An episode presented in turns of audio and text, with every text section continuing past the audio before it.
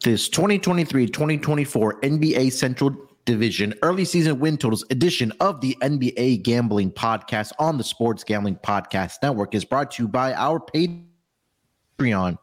Score exclusive perks and content available only to our patrons at sportsgamblingpodcast.com slash Patreon.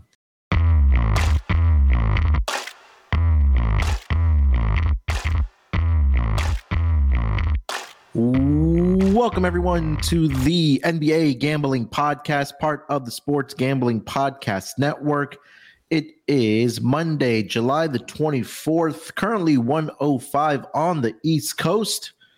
Here to discuss some very, very early season win totals for the NBA season next year.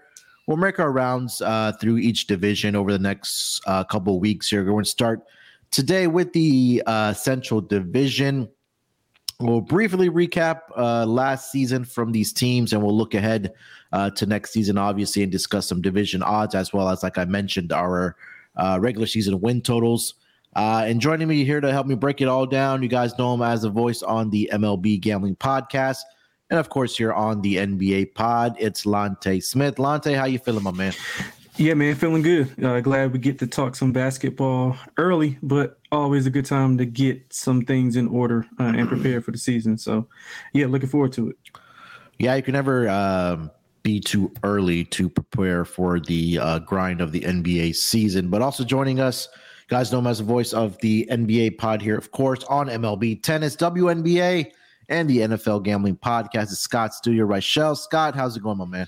They're doing pretty well. Uh, looking forward to going through the uh, divisions uh, one by one. So, of course, we're going to start off here.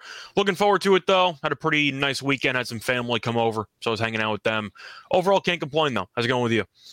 Uh, not too bad. Uh, the little one's uh, still kicking my butt a little bit, but he's starting to go longer through the night, so a little bit more sleep um, right in time as we're right you know, getting closer to college football and NFL season, and then hopefully by NBA season he's going like twelve hours through the night. So, um, yeah, he's uh, he's a, he's he's doing well, man. But yeah, spending time with family as well. It's kind of the calm before the storm, guys, because we know that college and NFL is like right around the corner, and then right in the mix of it, like NBA gets kind of thrown in. So we're all like grinding away three sports at a time. So, um, yeah, never too early to get our prep uh, going for the NBA season. So, guys, we'll kind of just go team by team. Uh, we'll start. We'll, work our way. Um, I guess we can go bottom from top from last season.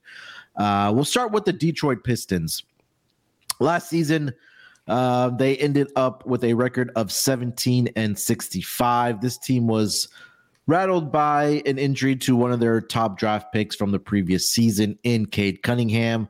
Um, obviously did finish dead last in the uh, Central Division for this uh, for this last year, and you kind of just take a look at what transpired for this team. And Bojan Bogdanovic was their top leading scorer at 21.6 um, points per game.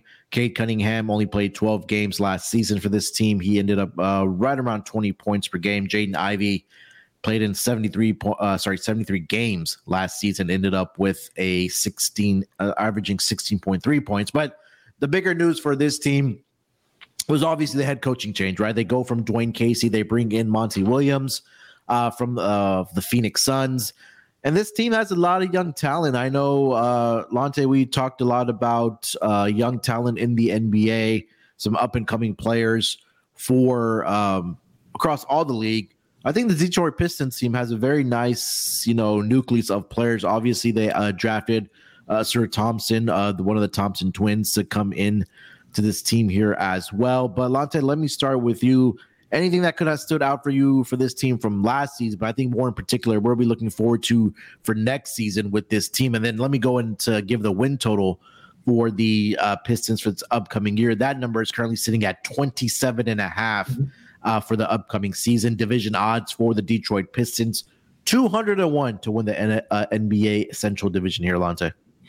Yeah, so uh, you mentioned the talent. I do like the talent. I like Ausar a lot, but I think he's kind of in a weird situation here with, you know, Cade coming back in and having Ivey taking a second year a second year leap. I guess this is technically Cade's second year um, being that he only played 12 games. So Yeah. I think you're going to see a totally different team. I mean, no matter the coach, I thought that they would take a step forward just simply because they didn't have the best player on the court.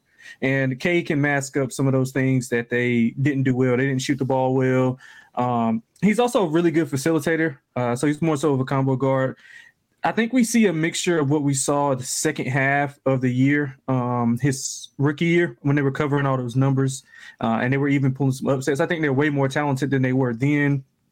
Very excited about seeing what Sasser does um, in that backcourt role off the bench because I think he's a good, productive player, young player. Uh, they brought in Joe Harris, Monte Morris. I think those are two key additions for them. Monte Morris being, uh, you know, kind of like a microwave scorer. Joe Harris. Uh, I mean, I know you know Scott's not a big fan of him, but he can shoot it. And uh, Detroit needs Detroit needs some shooting. He just has to stay healthy, which has been his downfall um, of his career. But he can shoot it. Uh, Monte Morris can shoot it. I think when Cade comes back, uh, him, Bogdanovich, Morris, and, and Harris on the floor at the same time of one of those bigs will be an intriguing lineup. Um, the only issue I have with them is they kind of got like a forward center logjam, and most of those players do exactly the same thing um, with Wiseman, Duren, Stewart, and Bagley. So I think they might have to move off of one or maybe even two of those guys to get some more shooting in there. But that's the only kind of issue that I have um, with the team. Uh, I'm excited to see him. Like I'm going to bid over the 27 and a half. I mean, they won 17 last year were horrible. Not they. I think they were one of the only teams who didn't win double digit games um, on the road or at home. So they were nine and thirty two at home, eight and thirty three on the road. So uh, I'm looking forward to seeing them improve. I mean, obviously it all depends on the the health of of Cade Cunningham. Uh, I think he'll be back. I think he'll be healthier than ever. And I think this team takes a second year jump, especially under um, under new coach. Uh, I like their I like their front office uh, with with uh, with Troy. Weaver. I think it's Troy Weaver is his name uh, I, I, like some of the additions, man. So I'm going to be over um, on Detroit. I think a lot of their problems had to do with just not being able to adjust without Cade, and then Ivey taking a you know a more so he had to take a bigger step more than he wanted to in his first year. So uh, I think he dials that back with Cade back, and I think they go over 27. I'd look for them to win around 30 games next year. All right, before we get uh, Scott's thoughts here, let me tell everyone about the Sports Gambling Podcast Patreon page. Do your part in the war against corporate gambling and sign up for the SGP Patreon. Ton of exclusive content, contests, and merch just for our patrons. Plus, a monthly SGP Stories podcast and an ad free, uncensored show highlighting the best stories from decades of being degens. There's even a Discord channel just for our patrons. The Sports Gambling Podcast Patreon is a great way to score exclusive perks and support SGPN. SportsGamblingPodcast.com slash Patreon. Again, that's SportsGamblingPodcast.com slash Patreon. Scott, thoughts about uh, the Detroit Pistons? What kind of transpired for this team last year? And then what do you think about their talent going into next season uh, for this uh, upcoming year? Well, last year they were missing their best player for most of the season, and I don't think any of us actually like Dwane Casey as a coach. I know I have gone on record and said that he's not a very good coach. Uh, so the fact that Detroit was able to, well, fix both issues, I mean, one of them was just a matter of time because they had to wait for Cade to actually be healthy. I don't know if he's in shape or not. I don't know if he's shaved or not. We'll see how he looks uh, for the first game of the season. I know he had the uh, Jason Momoa beard uh, going for him, but still, uh, Dwane Casey's not a great coach. I know Monty Williams had a bit of a rough go of it in the playoffs because Denver, the inevitable champions, buried them in a home elimination game, which was the second straight year that the Suns were down 30 at the half uh, in an elimination game at home. Doesn't change the fact, though, that compared to most other coaches in the league, he's an above average coach. And I do think that he can definitely get some buy in from the younger guys and instill a bit of a culture there. So I do like what Detroit did behind the scenes and also just getting Cade back, assuming he stays healthy. The issue that I have with Detroit is the fact that they have a lot of intriguing players or a lot of pretty good players, but no real superstars, including Cade. I don't know how good Cade's going to be. I don't know where the ceiling is. I know he looked really good his rookie year, but once again, you're expecting a massive leap, a sophomore leap, so to speak, because he skipped a sophomore year indirectly. I do think Detroit has a lot of overall skill when it comes to top to bottom, maybe one through 10. But their upside is limited because, once again, they don't have any real superstar that can put the team on his back and carry them to 35 plus wins. I do think this team's going to go over if I had to lean for a win total, but I do think when you're looking at 200 to 1, you can make an argument there are worse long shots to bet on than Yeah. Detroit, but in Mhm. reality, this team will probably win somewhere in the low 30s if I had to guess. They're an intriguing team that seems to be maybe a year or two away from being playoff relevant or play in relevant. I think they need to make a move. The, uh, I know that Delonte mentioned the log jam at the forward position. You make an argument they have a lot of, once again, pretty good players, not amazing players at basically every position, and they could upgrade in a lot of those areas. I think, in other words, Detroit's fine. They're a back end lottery team, as far as I'm concerned. Yeah, I think I agree with you. I think that, you know, last time this team was uh, 500 was back in the 2018 2019 season where they finished up 41 and 41. But since that uh, time, they finished with uh, less than 24 wins for four consecutive seasons. In our last season, like we mentioned, that Cade missed most of the year. He only played 12 games for this Detroit Pistons team. And um, I think they do take some type of leap this year. Um, I'm excited about the backcourt of Jaden uh, Ivey and uh, Cade Cunningham, barring health, obviously. And like you know, Lonte mentioned that this team is going to need shooting around them, and they acquired Joe Harris uh, to kind of fill that. Again, what Lonte said is that it's it's it's always health with Joe Harris, especially over the last couple seasons. But you know, now you're getting you're bringing in a new head coach in Monty Williams. I think that's going to be a breath of fair, fresh air for a lot of these young players. And I think that you guys nailed hit the nail on the head that there's going to have to be some type of move made um, at that forward slash center position because there is a bit of a logjam there. And I think we all kind of scratched our head at, at the trade line, deadline last year as well when they picked up Marvin Bagley, um, who did really well. I know when we talked about player props that he was almost an automatic double double, and we're getting some nice odds on him. It was between him and um, Duren. yeah, Jalen Duren. So, um, yeah, again, a lot of great talent on this team. It's now for like a lot of these lottery teams that we talk about, like the Rockets and the Pistons, we throw their names in there. It's just about developing these young players to take that next leap forward to not being I think they're still some years away from being contenders, but you know, starting to knock on that door if that kind of makes sense, right? Because you do have the talent on this team and you have a lot of lottery picks over the past couple seasons that the Detroit Pistons have made. And now it's just about developing this talent. I think they do have the right head coach um, in Monty Williams to, to do that for this Detroit Pistons team. Uh, anything else to add for this Pistons team, guys? I I just see Yeah, them being like a ninth spot in the draft lottery type team. I, I think they might maybe make a push for 30 wins. Yeah. I'm not sure they get there. If I had to guess, I'd probably give them like 30 or 31. But Yeah. once again, you mentioned the logjam at the forward spot.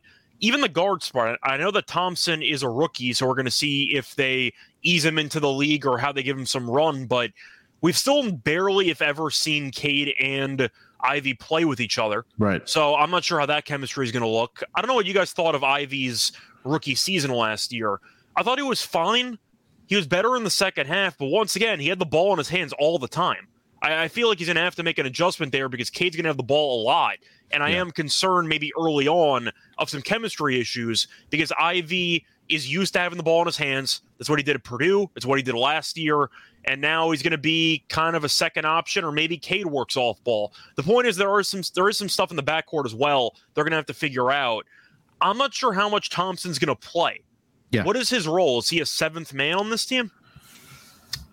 Ah, I actually Yeah, I have to let, let me pull up there actually the, the depth chart for this team uh going into next year because again uh, Lonte, why don't you give your thoughts while I pull up the depth chart here for uh, Yeah, um, it's I, I didn't even mention Killian Hayes, by the way, who's still on the team, and I don't think Oh, anybody God. thinks he's any good. you shouldn't have. men- You shouldn't have. But I'm saying him. since he played, there's a reason last why year, we didn't mention him. Is is Thompson just the fourth guard on the team, and people are optimistic about him? Because I know Killian isn't very good. I feel I feel like we all agree with that, along with most people that either bet player props or watch basketball. I don't think he, he should be in the league.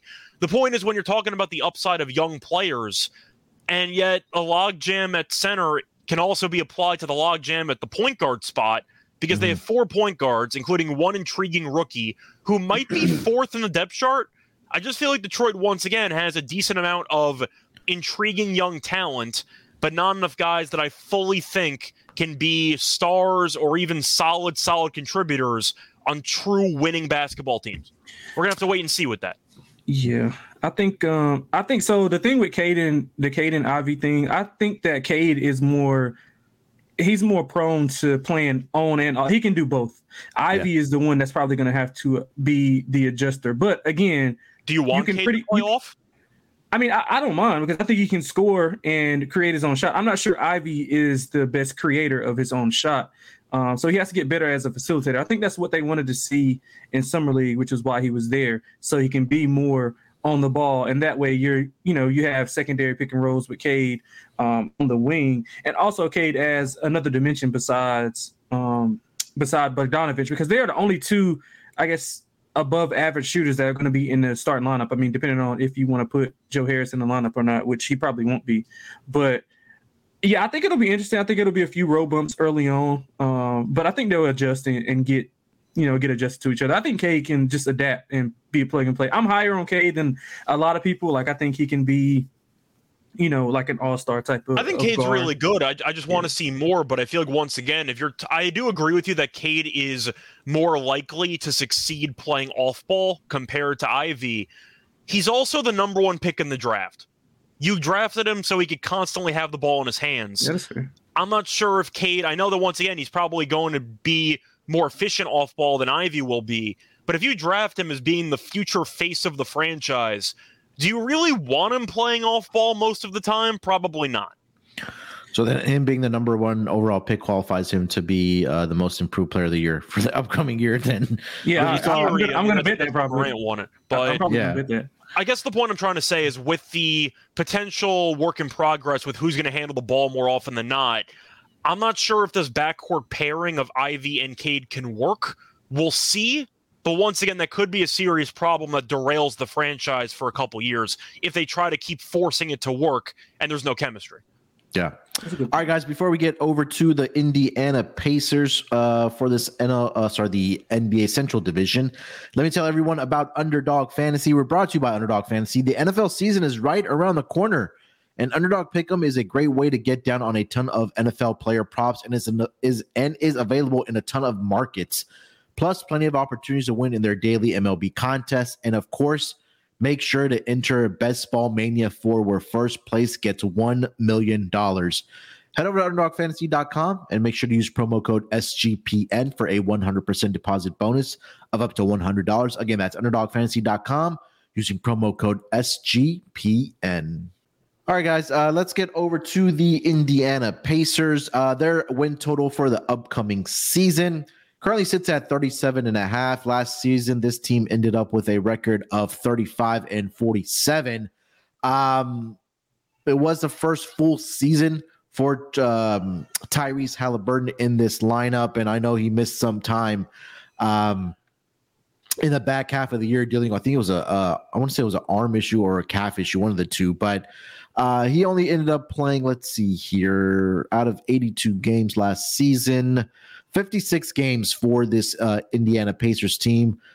Uh, we still have Miles Turner on this roster. We still have Buddy Hield. Uh, ben uh, Bennedict Mathurin was a great uh, draft pick for them in uh, the previous year's draft. So there's a lot of young talent, and then we saw what they did in the NBA draft this upcoming season or this last season, I should say. But Scott, let me start with you with the Indiana Pacers. Their win total currently sits at 37 and a half for the upcoming season.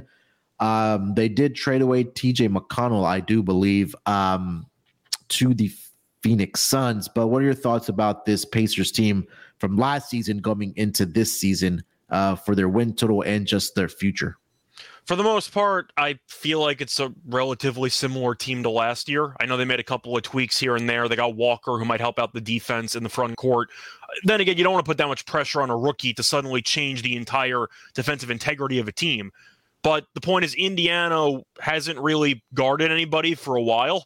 Uh, Miles Turner's a good defensive center when he's healthy. He had a very good year last year, but health is always a concern for him. Haliburton's a great player. He's always injured as well. He's had injury issues the past couple years. Uh, you're looking down the line, and there's been rumors to trade a bunch of players on this team, and they're still here. So I don't really yeah. know what to fully think of the roster when I thought they should have made a lot more moves than they actually did overall, this team is going to be fun. They're going to score some points. They're going to allow a bunch of points, and they're probably going to finish with a losing record. It's the way it is. I think that Carlisle's done a pretty good job with this overall core, but I got to at least point out they're a very, very flawed team that did virtually nothing to address the flaws that they had last year. And you make an argument that Buddy Hield. Do you think he should still be on this team? I don't think so because again, you probably want to see what you have out of Mathurin uh, next to Tyrese Haliburton. I also didn't mention they picked up Bruce Brown as well and Obi Toppin, uh, obviously in the off seats. And then I misspoke about TJ McConnell. That trade actually did not happen yet. But um, yeah, again, the rumors have been there for the past several seasons, like you mentioned about Miles Turner potentially getting traded. Um, also, uh, Buddy Hield. I know the Lakers were in the rumors about acquiring those two players. Um, but it also seems like with this team, Scott, that there's also seems like there's a logjam at that guard position as well. Uh, yeah, that's kind of my point. Where I do like Bruce Brown a lot. I think he's going to be a good fit with this team. Toppin, I don't know because it, the Knicks didn't really use him that well. And when he'd had a couple of spot starts or he was playing in the final game of the season or when a lot of the starters were out, he would occasionally go for 30. But once again, when you're given the ultimate green light, a lot of players in the NBA can give you 30. So I do kind of wonder how good Toppin's yeah. going to be. We'll see how that goes. I like Bruce Brown a lot, but the point is, we meant I mentioned Buddy Hield because he was linked to trades for a couple of years. Turner was linked to trades for a couple of years. Everyone's still here. I feel like even though Bruce Brown is a very solid glue guy who can be versatile for you, the overall foundation of this team has not changed. And Carlisle kind of lets his guys run wild. And as a result, you get a lot of high scoring games and not many wins. But with the fact that Turner and um, Haliburton, do we agree they're their best two players? Yeah. Yeah. The problem I have there, Haliburton for sure. Haliburton's their best player. It's not even close. and close. Turner are their best two players. Yeah, yeah, okay. That's right. Do you agree with that? Yeah, I do. Yeah. yeah I do. So the problem I have with this team is their best two players are constantly hurt. That's not going to go away. I know Haliburton has a young career. He's missed some games. And I think that's going to happen once again. Turner was relatively healthy last year, which was encouraging except I'm used to seeing him injured because he's always hurt. So I do think that once again, you're going to see both guys probably miss north of 15 games. I feel that's a pretty realistic expectation. And if that happens, they're going to fall off a cliff. So I think this team is going to be very entertaining to watch when they're fully healthy. But I have durability concerns, and I question if the entire supporting cast is going to buy in defensively because this team hasn't guarded anybody since who Vogel was there, McMillan was there. They mm-hmm. haven't played defense in like five years. Uh, Lonte. Yeah, I'm all in. I'm all in on, on Indiana. Uh, I'm all in. Uh, simple math to me for the win total 37 and a half. Is that what you see? 37 and a half? Yeah. Yeah. So they won 35 last year, and Haliburton played 55 games. We all agree that Haliburton is an elite point guard at, at an early age. Yep. If he plays 60, like you said, Scott, I mean, he can miss 15 games. Let's say he does miss 15 games.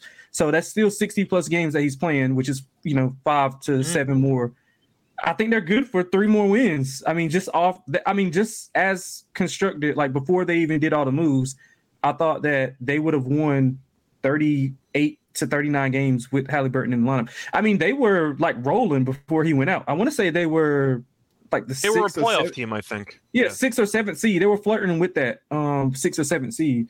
I like um, Bruce Brown addition. That means Haliburton doesn't have to. I mean, obviously, you want the ball in his hands as much as it can be, but again, when he's on the bench, Bruce Brown can come in and facilitate. We, he's he's proven to be able to do that in high leverage situations. Um, I like Toppin. I mean, for what he he wasn't allowed to do, like his skill set. And that, that's my point. I don't, I don't really know what Toppin is. Yeah, I mean, all he has to do is just rim run. I mean, him and uh, Haliburton on the pick and roll. Uh, he's got to improve that jumper. Um, they probably just they just swapped him out for his brother. He's a younger, better prospect. Um, right now. So I think Toppin will be fine here. Um, I like Jarace Walker. I think that he'll be a defensive anchor along with Miles Turner. Uh, Walker's a better playmaker also, and we know Turner can stretch the floor. Uh, Walker can kind of shoot it. I mean, he didn't show it as much in Houston because I mean he didn't have to. He, he can just play in the mid post area, and Sampson wasn't allowing him to do that. I think he showcased a lot of that um, playmaking ability in the summer league. Um, man, I like Isaiah Wong. I like Ben Sheppard. I'm not sure how Ben Sheppard's gonna, um, I guess, convert uh, from Belmont to the NBA. But I do think Isaiah Wong is, going to be uh, one of the players to watch out for. He plays extremely well, microwave score. Uh, I know you watched a bunch of him in Miami past couple mm-hmm. years. They went to Sweet 16, Elite Eight, if I'm not mistaken, last year. I think that's the reason why they moved off Chris Duarte. I think Isaiah Wong is a better prospect than Chris Duarte. And I mean, Mathurin, he has to take the next step. He hit a, he started off really, really strong. Uh, yeah. He started off really strong. He hit a wall. But yeah, man, I'm all in. If you're looking for a team to take a leap, somewhat like Sacramento did, um, I think Indiana is is the team. I mean, they got a Hall of Fame coach. Uh, they got a elite point guard. That is two things that you want in uh, upcoming team. I think they have a load of talent. If they want to get off Buddy Hield, I mean that's fine. I don't mind him being on the team. I mean he's a shooter. He can. I'm just he surprised he's it. still there. Yeah, I mean, but you never can have too much shooting on the team. He can still shoot it. Now he's not going to defend anybody. I think defense is probably their main issue. Yeah. But again, but again, when you have an elite point guard and you're going to score north of, of 115, 116 a night, I mean, they're going to be they're going to be tough. They're, they're going to be tough. And I think I think Walker's going to surprise a lot of people defensively with what he can do because he can guard one through five, and you can have him in the mid post area while Turner spreads out because Turner can shoot the three. I think he's like north of thirty five percent um, on threes. He was really well at the end of the year. He was thirty seven last year. From yeah, see, I mean, so I'm all in. I'm all in. I got them. I, I t- I'll take them at thirty five to one for the division. Um, definitely on the win total over uh, at the 37 and a half. I just think that's that's just kind of easy. I mean, just simple math like I broke down earlier. I, I yeah. like the under for them personally. I, I, don't trust them to stay healthy. It's really just my main concern. Yeah, I mean, I understand that. Yeah, I, th- I think I'm gonna go with the over on this Pacers team as well. Um, like I mean, like you mentioned, Lonte, if Hallie is able to play, let's just say Seven, not 70. Let's go 65. Even if he plays 65 games. Yeah, 60, that's that, 10 games from what he did last year. Yeah. Yeah. I, I just want to read off quickly the numbers of Haliburton in games played. He's played four years 58, 51, 26, 56. He's never played more than 59 games in a in more than 20, 58 games in a season. The 26 was his sophomore year or was his rookie year? Uh, 2020 to 2021 was his rookie year, but he played 58 games, a career high. He also only started 20 of those games. So that is correlated because he played less minutes. So He's played once again less than 57 games in each of the last three seasons. So I said he might play 60 and change. I might be exaggerating. He might play 50 something. Now, Indiana was very tricky with the borderline tanking, and they benched a lot of starters at the end of the year once the team was irrelevant. So that could yeah. be a factor too. But yeah. just throwing it out there, he's once again missed 20 plus games every year. Yeah, and Munaf, before you go, yeah, go um, I think a thing that we can look forward to now is Nembhard. Nembhard played really well in the summer league. Yeah, he played really well going off. So if Haliburton is out for an extended time, I think that him being able to assert himself as a backup guard, somewhat like you know Tyus or Tre Jones, I think he's in that same class as being a solid backup point guard. So I think they'll be fine with the talent that's been around them. Uh, you know, uplifted. So I forgot, I forgot to add that. Sorry about that. No, you're good. Um, I mean, this team was playing 500 basketball all the way up until mid January. They were 23 and 23. Um, they had a stretch of what I think they lost like seven games in a row. I mean, at, at one span, this team uh, in the first week of January was 23 and 18, and they lost about seven games in a row. I think that might have been the point where they did lose Tyrese Haliburton. But um, I mean, they were right on the cusp of again getting over their win. I don't, I don't have the win total from last year, but I think this team will be improved. Um, I think we'll see the name swirling again in trade rumors when we come to the trade deadline for Miles Turner. Didn't he just he just signed a contract extension with him, didn't he?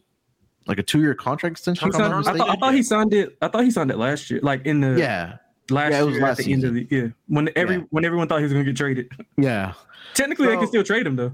Yeah, they can still trade him. So yeah, he signed it uh, January 28th last season, uh, 2023, two year, $60 million extension uh, with the Indiana Pacers. But yeah, you're right. He can still get traded. But um, I just like the I do like the talent on this team. And again, it, I think that any team that we talk about with their win totals are going over, it's always, you know, contingent on on health, right? And especially for some of these younger teams or some of these younger guys that do get hurt. You know, we talked about Cade, we talked about Tyrese Haliburton in this instance, but um, I do like the talent on this team. I like their offseason acquisitions in uh, Obi Toppin and Bruce Brown uh, being that glue guy for this team. And um, I, I think that this team could get into that 39 to 40 win uh, neighborhood and maybe even knock on the door of being a a play-in tournament team, whether that's going to be in the seventh, eighth, ninth, or tenth seed. I think they do have, definitely have that potential because again, they were well on their way to doing that before they uh, got rattled by injuries last season.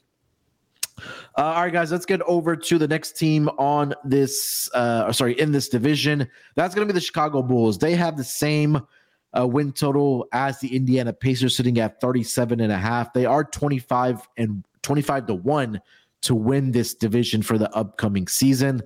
Last year, uh, this team ended up with a record of 40 and 42. They were a playoff, uh, uh sorry, a play-in tournament team had a I want to say a 15 to 20 point lead in that game against the Miami Heat.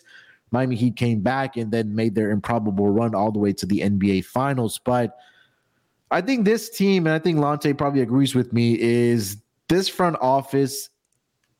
I just don't know what direction this team wants to go in. And some of the contracts and transactions that this team has been making over the past several seasons kind of make you scratch your head, especially this offseason as well.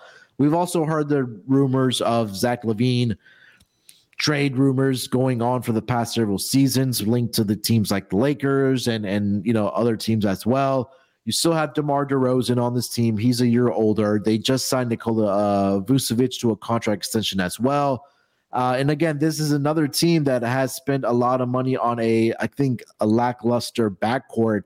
We know Lonzo Ball. I mean, we're not sure if he's going to play another professional basketball NBA game at least ever again, just because of the knee issues that he's been dealing with. But Lonte, let me start with you with the Chicago Bulls. Last season, a disappointing year again for the Chicago Bulls team. This season, they come in with a win total of 37 and a half. What are your thoughts on this team? Yeah, I'd lean under. Uh, you brought you hit it up perfectly. Um, I think that LaVine is probably not on this team uh, between now and the trade deadline, I think he'll be. I mean, I know there's a wide margin, obviously, but I don't think he'll be there after the trade deadline. I think he'll get moved. I mean, they're pretty much just in purgatory. I mean, they are going to be a 37 to 40 win team. They're log jammed at the guard position with guards who can't shoot other than Coby White. Um, Caruso, they brought in Jevon Carter.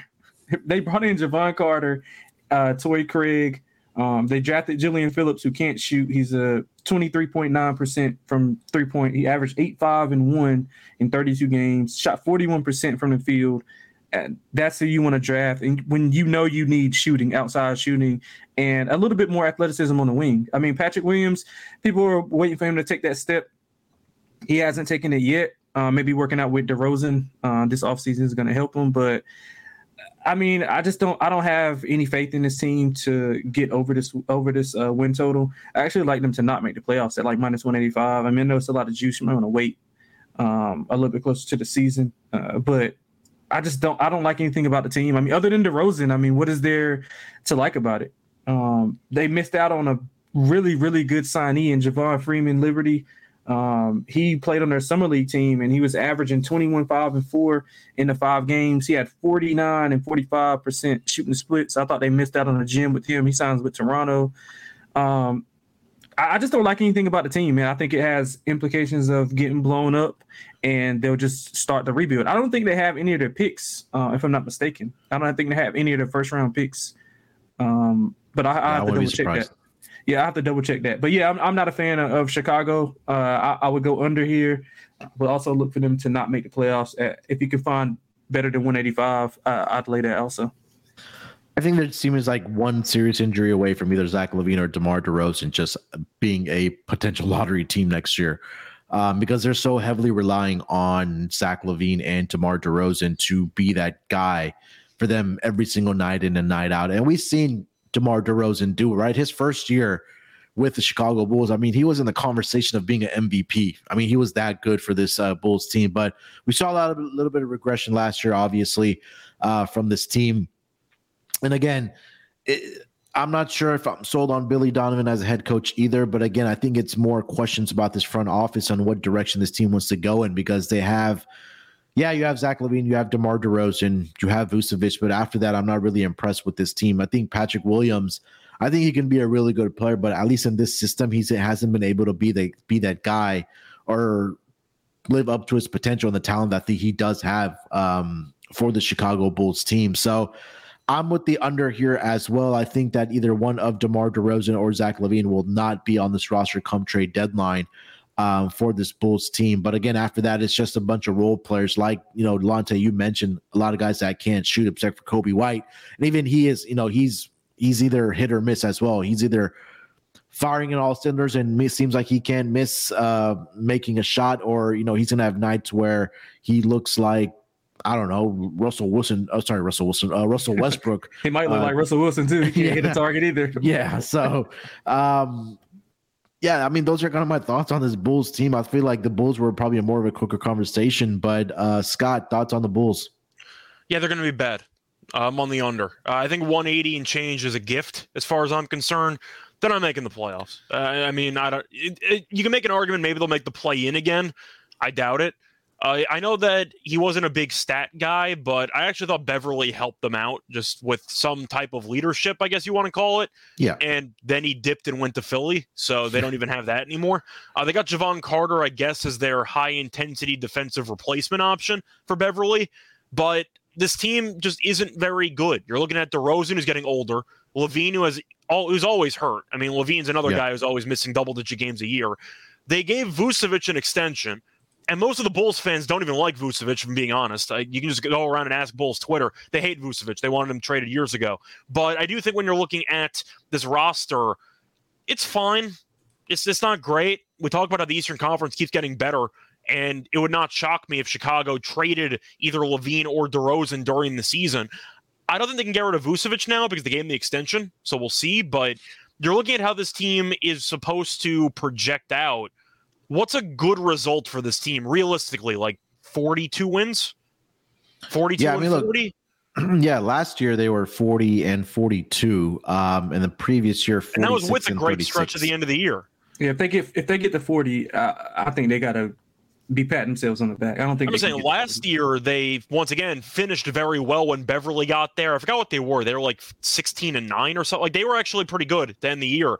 But I just think that once again they were on pace to win roughly 35 games, and then suddenly they caught fire at the end of the year just to lose in the play-in game anyway, uh, where they choked against Miami. So the point is, I do think when you're looking at what it takes to make the playoffs, they're going to be a play-in team. Worst, even best case scenario, they're a play-in team. They're not going to finish anywhere from six to one. That's not happening. So even if you want to take the 180, you're probably going to have to win two play-in games because they're probably going to be closer to the what do you think the nine or ten if I had to guess. Yeah, I'd say closer to ten. Yeah, I yeah. think the East has got. I think the East has gotten a lot better. Yeah, the East got better, and they're the same team, and they weren't very good to begin with. So I think when you're looking at this team, even if they do have a shot to make the playoffs, they will have to win two separate games, probably on the road as underdogs, just to get in, because they're probably going to be the nine or the ten, if they even get to that point. I'm on the under. I think this team's going to get hurt. They should trade the team, like half the team, midway through the year. They could potentially blow up and win like 29 games. It wouldn't yeah. shock me if yeah. they fully implode. Right. If I had to pick a final win total, 34 35. Yeah, I mean, over the last eight seasons, this team has made it to the playoffs twice, and they've both, uh, in both of those playoff series, they've lost in the first round. Uh, they haven't had a 50 plus win seasons over the last decade, only once. I know that includes some of the shortened seasons with the COVID year and things like that, but still. Um, and the most games they won was uh, back in the 20, 2021, 2022 season when they won 46 games. So prior to that, 31, 22, 22, 27, 41, 42, and then the 51 season uh, back in the 2014, 2015 season. So, um, that Lonzo injury is so is so rough for them. That's just yeah, so it really is. Yeah, they were good really the three is. of them together, and now he's yeah. hurt. once again, Lonzo's a very solid playmaker and a good defender. I always thought he was a little bit overrated, but I have to at least point out that he did provide a lot for this individual team. Yeah. And with him gone, you're also paying him a bunch of money. That money is now just giving you nothing. They got the disabled uh the disabled t- I mean obviously it's not as much, but they got the disabled um player option. Exemption, I think. Yeah, yeah. Exemption, saying, yeah, but, what would they do with the money? they didn't do anything it, with the money. So they, they, gave, they, gave, it to Vucevic. That's what I'm saying. They gave Vucevic an extension. No, they gave it to Toy. They gave it to Toy Craig and um, Jevon who else did I Carter. bring in? There we go, Jevon Carter. That's what Oh, oh, okay, sure. That's kind of my point. Like you lost Lonzo, who was a very solid piece for you.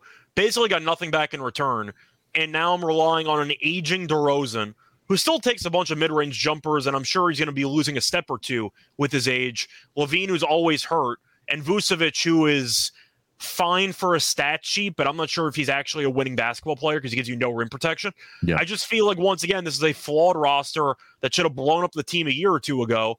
And I think they're going under. I see this team winning 35 games. Yep, I agree. Uh, anything else for this Bulls teams, guys? All right, Nope. uh, let's get over to I think the most interesting team uh, in this division. That is going to be the Cleveland Cavaliers.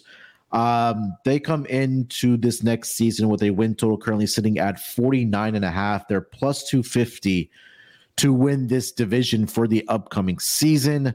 Um, last year, this team finished up with a record of 51 and 31. They were the fourth seed in the playoffs. They took a first round loss to the New York Knicks in five games. Obviously, this was the first season, I believe, yeah, with Donovan Mitchell. Um, and then you kind of take a look at um, just the roster in general, guys. I think we can start there because after Donovan Mitchell and Darius Garland, I just feel like there's a significant fall off um, for this team.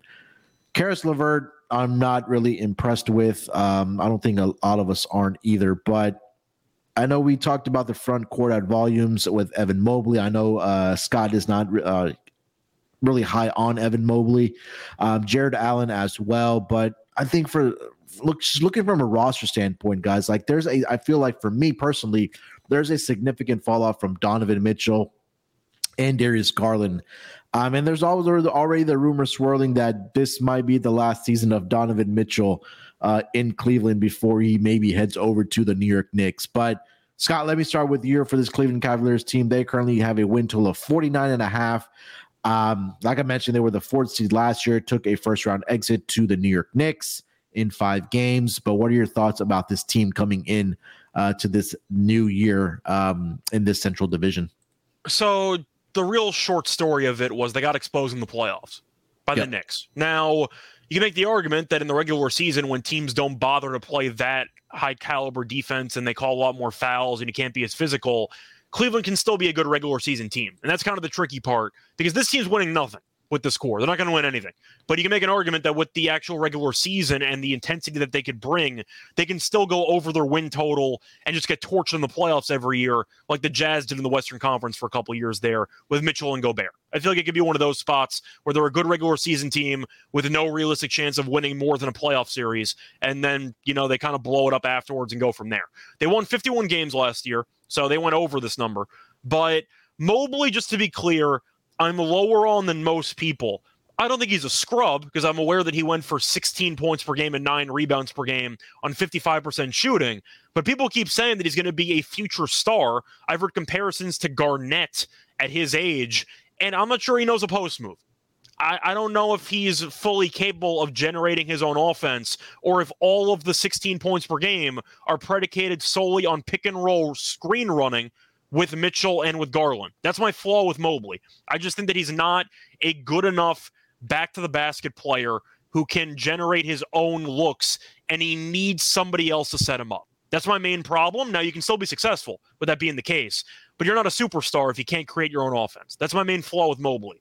As for the rest of the team, I know Delonte hated their offseason because they went after a couple of three point shooters, and Strus was fine with Miami, pretty streaky overall player, and they gave him a lot of money, more than I would have given him personally. But you're looking at the overall team, they're fine. I think once again, they're going to be close to this number.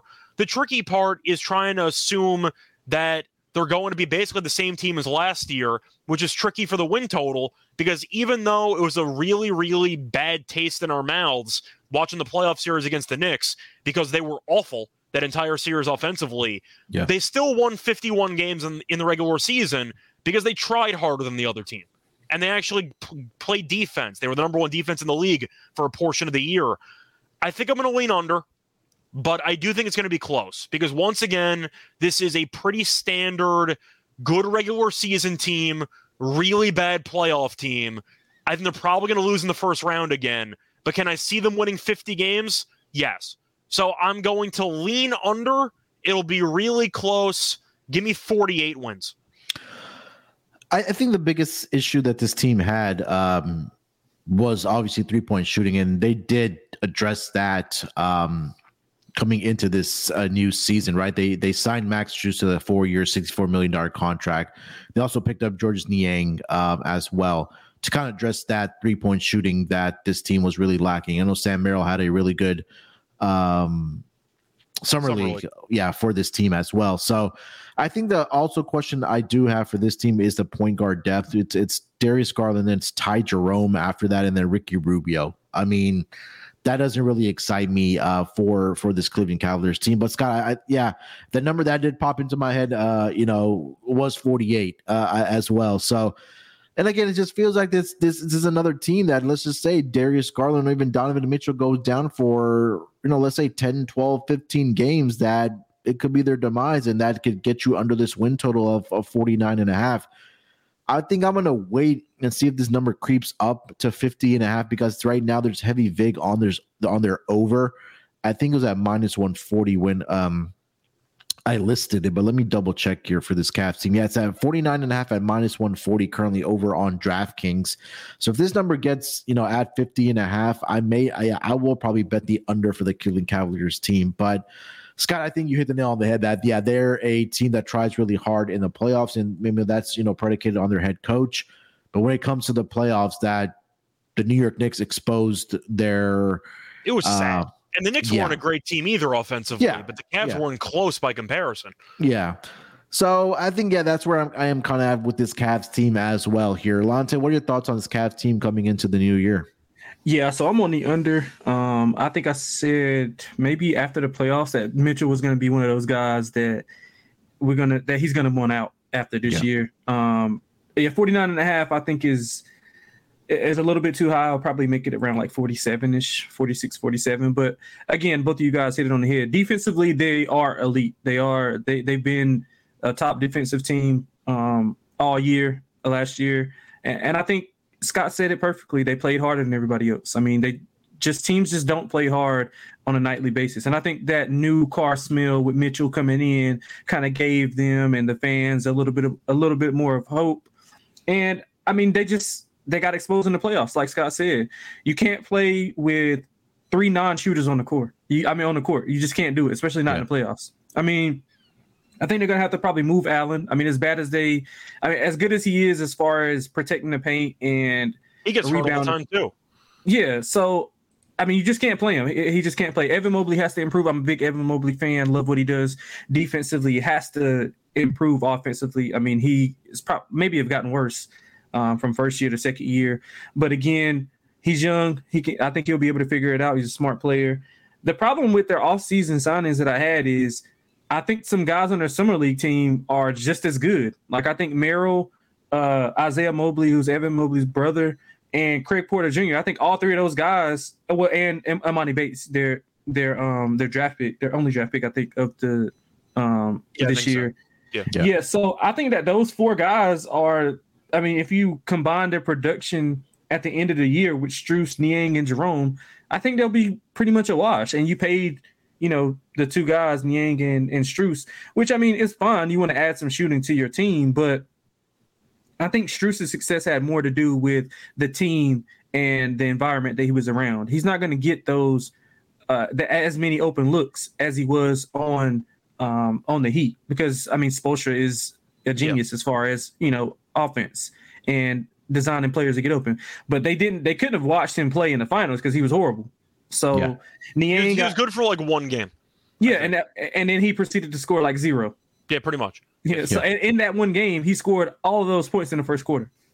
Yeah. I, am assuming the argument though for signing Strus once again they overpaid him. I mean, there's no way around it. But the argument is when you said three non-shooters, you can play Strus, leave Okoro out, and that way you only have two non-shooters.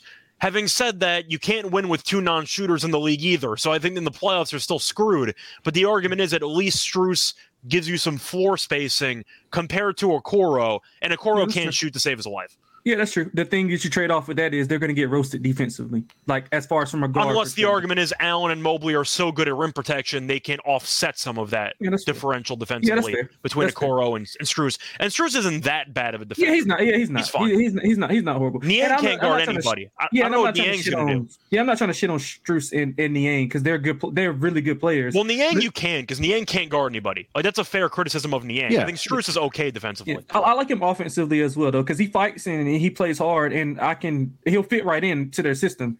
Uh, but it's just the fact that I think that the younger guys that they have are pretty much can pretty much do the same things. I mean, obviously not the you know uh, Sam Merrill can shoot it better.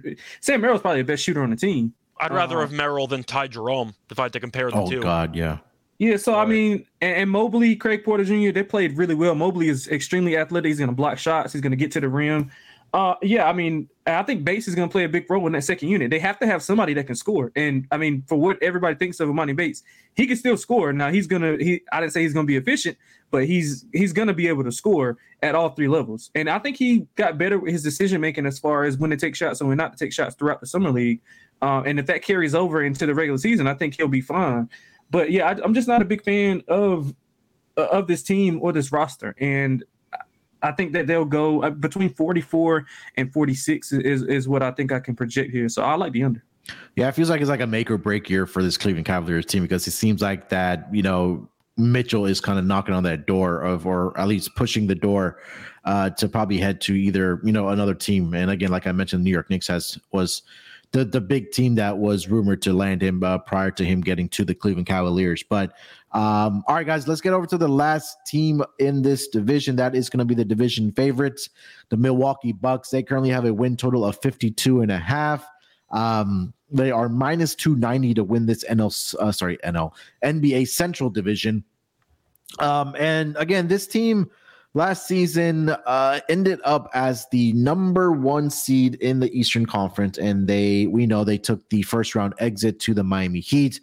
And again, a lot of that did have to do with the injury to Giannis uh, in that first round, but there was a lot of question marks about this team, especially in the offseason, on if Khris Middleton or even Brook Lopez was going to be back. I think more so Brook Lopez and Khris Middleton because it just felt like that Khris Middleton was going to be back with the team, but kind of going back to the year that they did win the championship, it is to me it just kind of feels like that there was a lot of a lot of tax on on the on this team because they made that playoff run, and then I think immediately after that is where Jrue Holiday and Khris Middleton went over to join uh, the Team USA basketball. I think it was for the Summer Olympics, and I guess uh, maybe those extra miles kind of caught up to this team over the last several seasons uh, especially in the playoffs, right? Because you have two guys there that are very, very injury prone in Jrue Holiday and Khris Middleton, especially last season. We know Khris Middleton was recovering from the wrist injury and other various injuries as well. But Well, and Giannis. yeah, and Giannis as well. Giannis right? gets hurt a lot too. People don't talk about it enough. yeah, and I think the, the I know Scott, you had the biggest issue. A lot of us had the big issue that Mike, uh, uh, Coach uh, Coach Bud was probably not the guy for this team. I mean, they got the the run to the NBA championship. Okay, congrats, but now this team has a new head coach. Adrian Griffin comes in to take over as a head coach for this team. Your core is pretty much intact with your, you know, quote unquote big three guys with Giannis, Khris Middleton, Jrue Holiday. Obviously, you could throw in Brook Lopez as well. You know, his his name was in the conversation for defensive player of the year last year as well. But uh, Scott, let's start with uh, your thoughts on this Milwaukee Bucks team with a win total of 52 and a half coming in for this next season. Yeah, I'm on the over. Uh, but I do want to mention uh, Giannis's games played for the last couple of years. Yep. He's played less than 68 games in each of the last four seasons. Now there was a COVID year involved, so once again I got to at least acknowledge it. But still, uh, so Giannis has missed time on a regular basis each of the last four years. So I want to mention that Middleton really did not play much last year. And when he did, he really wasn't great. But part of that was because he was come back from injury and you weren't sure how good he was actually going to look right back from injury. Looked fine in the playoffs, though. But Middleton only played 33 games, started 19 of them. Uh, Mhm. So he did not play much. Holiday played 67 games, started 65 of them. So he also missed some time. And yet, with all that being said, they still won 58 games. Now, for the offseason, they got back uh, Lopez, which is definitely nice. They did lose Wes Matthews and they ended up losing Ingles. Do I care about either of those losses? Not really. To be fully honest, I don't think it's that big of a deal. Ingles was fine. Wesley Matthews is okay. But I do think looking at the grand scheme of things, as long as Holiday and Middleton and Giannis are healthy, and Brook Lopez, because he was valuable for that team, mm-hmm. if they're healthy, they're going to win 55 games. It's just going to yeah. happen. Like they're going to win a bunch of games because Giannis is unguardable in regular season basketball, and Holiday's a great defender. Middleton can give you some complimentary shooting. They brought Middleton back. Did they overpay for him? Yeah, I'm not a big Middleton guy, but that's also because he can't stay healthy. But I do think, assuming that the new coach is going to avoid choking away massive leads like their previous coach did, I do think that they're in line to win a bunch of games. And I was low on other teams in the division. I'm low on Chicago. I'm low on Indiana. I'm low on Cleveland. The win's got to go somewhere. I think if they go to Milwaukee, I think Milwaukee's going to win close to 58 games again. I just think that when you're looking at how this team is structured, they have a lot of chemistry. They have a fundamental understanding of the roles on the team, which is very important, where each guy knows what they have to do in order to succeed. Occasionally, Holiday shoots too much or Middleton shoots too much, but they know it's Giannis's team and they're going to go from there. Defensively, though, with Giannis and Lopez, they're going to be great. With Holiday uh, being a very solid defensive guard, since he doesn't have to guard Jimmy Butler 80 something games out of the year. So that he's going to look good defensively. Uh, but I do think when you're looking at how this team is going to look, a standard high 50s win team, give me the over, potentially a one seed again in the Eastern Conference. But I think this division's weaker than other people think it might be because I'm lower on Cleveland, and you both you agree with me. I'm on the over. I think Milwaukee once again is going to go over this number, maybe reaching 60. Yeah, I think they. Uh, I mean, they also addressed some uh, shooting uh, concern, or maybe not concerns, but added uh, with the loss of Joe Ingles to this team. I know they picked up uh, Malik Beasley um, in the offseason. Um, Pat Connaughton is still back with this roster. I believe Grayson Allen, yeah, is he going to be the starter as well? So they have some, you know, key shooters to put around Giannis uh, um, and Khris Middleton and Jrue Holiday. Uh, Lonte, thoughts on the Milwaukee Bucks for this upcoming season? Yeah, so I'm kind of on the fence. Um, I think it could go either way, like Scott making compelling points, but I also can see, and I guess I can see a kind of approach where he kind of wants to pace himself and get just get into the playoffs, which is another reason why I, I like Indiana at the at the long odds because I mean my, they don't care. My point is he's been doing that for the past couple years and they still go over every year anyway. Yeah, yeah, uh, that's a good point. I mean, so that's why I'm kind of on the fence about it. I can make cases for, for both sides. And Griffin was, I guess, handpicked by Giannis, or they they told him he they, who they were going to go after, and he kind of was like, okay, I, I think I like his um, I guess his pedigree around the NBA, very well respected by uh, a ton of NBA guys, um, especially players. So, and I think you know players gravitate towards former players. I think that's just something that bodes well for him. Uh, I, I, mean, so we're not sure like what he's to run, how he's to run it. I know he was uh, under Bud in Atlanta, if I'm not mistaken. So maybe some of the same concepts, but better decision making and rotations. Uh, which I'm hoping that he can at least do that because that was Bud's downfall. I do like the um, addition of Robin Lopez. It's kind of like a low key addition, but I think he's another big body who can come in, kind of defend those uh, those big guys, keep the fouls off of Brook Lopez and keep him in. So, I mean, I mean, like Middleton, I guess he's fine. Um, I wouldn't bet the win total. I much rather if you think that they're going to have a successful year and get 60 wins, like you said, Scott. Why not just bet Griffin 12 to one to win Coach of the Year or Giannis plus 550 to win the MVP? I think Giannis is going to come out with a vengeance and have a great year, especially after yeah. how they exited in the playoffs. So now 550 is kind of short. You usually can get better odds in season um, on awards, but I think Giannis is going to be on a vengeance. I like Andre Jackson, the draft pick. I think he's going to fit well. He play, plays really well defensively, pretty much a connector. He can um, facilitate. Not sure how he fits in or how um, Griffin's going to fit him in because he can't shoot at all, but he can defend at a high level. He's probably like the, I mean, outside of Giannis and Jrue, I would probably say he's the third best defender, like on ball defender on the roster. That's how good he is um, defensively.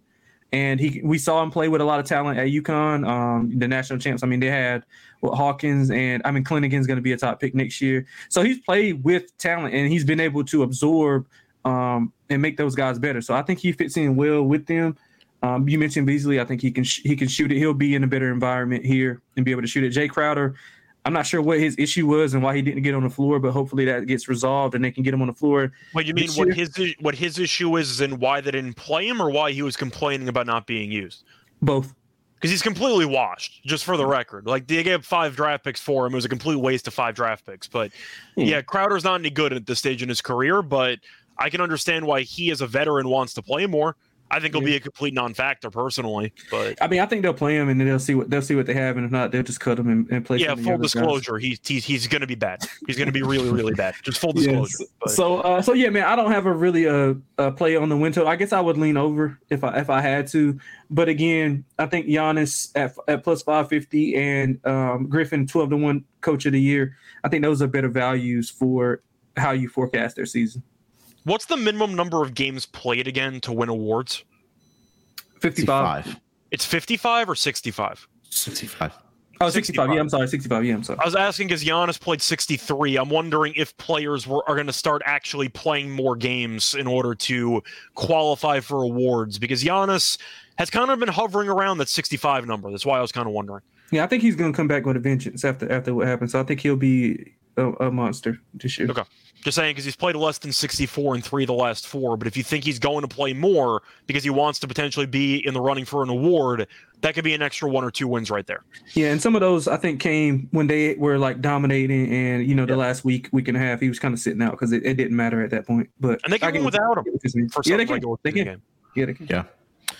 Uh, all right, guys. So that is the last team of this uh, Central Division for the NBA for this upcoming season. Uh, guys, why don't we close it out with a best bet uh, for this division? It can be anything, whether it's a uh, division uh, winner, win total, make or miss playoffs, anything that you do like here. Uh, Lonte, you want to lead us off? Yeah, sure. I'm gonna go back to the Indiana Pacers. I think over 37 and a half is is a good bit. Um, Just I think the team has improved after winning 35 games last year without their leader in Haliburton playing uh, 60 games. I think they can just get there. I mean, just that's just simple math for me. Uh, so I like them over 37 and a half. I mean, we broke it down earlier, so you know people can go back and listen. But I like 37 and a half on the Pacers. I think they got a shot to be take that next step, like some of those teams we saw with um, Sacramento. We saw it with um, Oklahoma City. Uh, maybe we'll see it with your Rockets when we get around to that division. But uh, I think that they're in line to take that next step. Um, so maybe get in the playoffs and, and make some noise. All right, Scott, best bet. I'm torn because I either want to go with Milwaukee over or the Bulls under. It's one of those two. Those are the one or two I have as well. So I mean, you take, I'll go the other way. I was just gonna say, I, I think I'm just gonna go with what's always worked. I'm gonna go with the Bucks over. Okay. I mean, they're just the best team in the division year in year out. They're competing for a one seed all the time. I was not a Coach Bud guy. Now he's gone. You're assuming that Middleton will play more. Only played in the 30s in terms of games, so him playing more should result in more wins, or at least more insurance if Giannis gets hurt or if Holiday gets hurt. But with each of those players missing like basically 20 games minimum between the three of them, and they still won 58 games, I feel pretty good about them going over that number. They'll be in line for the one seed. I'll take Milwaukee over. All right, and then I will go with the Bulls under. Uh, you know, we I think all of us agreed that this team should probably get under their win total for this upcoming season. Again, it's a lot of the some of the decision making that this team or the front office has at least made about the contracts that they have handed out. And again, we talked about DeMar DeRozan. I know he's king of the mid range, but he's a, he's a year older. We never know about the health of Zach LaVine either. I know he's been healthy for the last two seasons by his standards. But again, if one of those two players does go down, it's going to be a, a tough uphill climb for this Bulls team. And again, when it comes to the trade deadline, we can also see one of those one of the three guys, where they're throwing Vucevic's name as well. I'm Not sure who would want to trade with that contract at this point, but I think DeMar DeRozan could be a very, very key piece to a team looking for that final puzzle piece to kind of put them over the top uh, to win an NBA title. So, you know, blowing this team up is, is not out of the question as well. So uh, I'll go with the Chicago Bulls under 37 and a half wins for the upcoming season as my best bet for the Central Division. All right, gentlemen, that is going to do it for this edition of the NBA Gambling Podcast, our very early season win totals. We'll start, like I mentioned, we'll start making our rounds to the division um, for the NBA, uh, kind of going through the win totals, giving our thoughts about the all season moves and for the upcoming season. Um, and yeah, we'll have another one later in this week, whether that's Thursday or Friday. Uh, we'll do another Eastern Conference division, and we'll just kind of make our rounds by then. Um, Scott, anything else you want to mention before we get out of here, my man? Not really. Uh, saw Coach Bud on a plane a couple weeks ago, so I don't know if that's Oh, yeah. or not, but that happened. He was wearing Buck sweatpants when they Oh. fired him a couple months before, so I thought that was an interesting look. But yeah, I saw Coach Bud on a plane, and I said nothing to him because You should have I said, hop- "Hey, you suck." I was hoping he wasn't kick him reading while my he's Twitter, down. so that's why I didn't say anything. Uh, Lonte, anything else? He, he can always join the podcast, man. He, he, if he wants to, if he wants I to, should like we need to get like NBA gambling podcast like business cards. Like, hey, you know, come join the podcast, and now Yeah, that why you got not? fired, yeah, man. talk about. I mean, it. he, he has a lot of money to sit on. So I didn't know. uh, I was trying to think of what I would have said that was nice to him. Like I was going to say, "Excuse me, you know, I'd love to hear more about how you didn't double team Jimmy Butler in games four and five of that of, of that playoff series against Miami." But how does it feel to coach Giannis? well, right? hey, yeah, can I, guess. see your championship ring that you Well, he were was headed to New because of- York, so I was assuming he was Okay. potentially going to like interview at ESPN for some type of like studio job, maybe. Like I don't know why he was headed to New York, but But isn't NBA headquarters in New York as well? it could be. But the point is, I, Yeah, he's probably doing some type of media thing. Yeah, possibly. I was right about Doc Rivers though. Said he was going to end up on TV. Oh God, man, Is he, I don't know, where- man. Where's he? Is he? At, is he at ESPN? I think it's ESPN. Yeah. I think so. But he used to do. He used to do games for CBS, right? Uh, he used to do games. I don't remember if it was CBS or TNT. I'm trying to remember. Yeah, yeah. I- It might have been TNT. TNT, might been TNT. yeah. yeah. the yeah. point is, I- I, I thought Doc would end up on TV. I thought Budenholzer would end up on TV, and I'm pretty sure he's getting a studio gig. So there you go. yeah. Budenholzer is not the biggest personality, so uh, yeah, I know. so I mean, whatever. All right, guys. Uh, make sure to follow Lonte on Twitter at xxlanteXX. Make sure to follow Scott on Twitter at Right Show Radio. Follow me on Twitter at SportsNerd824. More importantly, if you haven't already subscribed to the NBA Gambling Podcast YouTube channel, go ahead and do us a favor and do that. And also follow us on Twitter at SGPNNBA. Uh, all right, we'll be back later this week, probably towards the end of the week, to uh, discuss another division and the win totals for the upcoming season. Till then, good luck with your bets. Let's break these books off and let it ride. Ba-da-ba-ba-ba.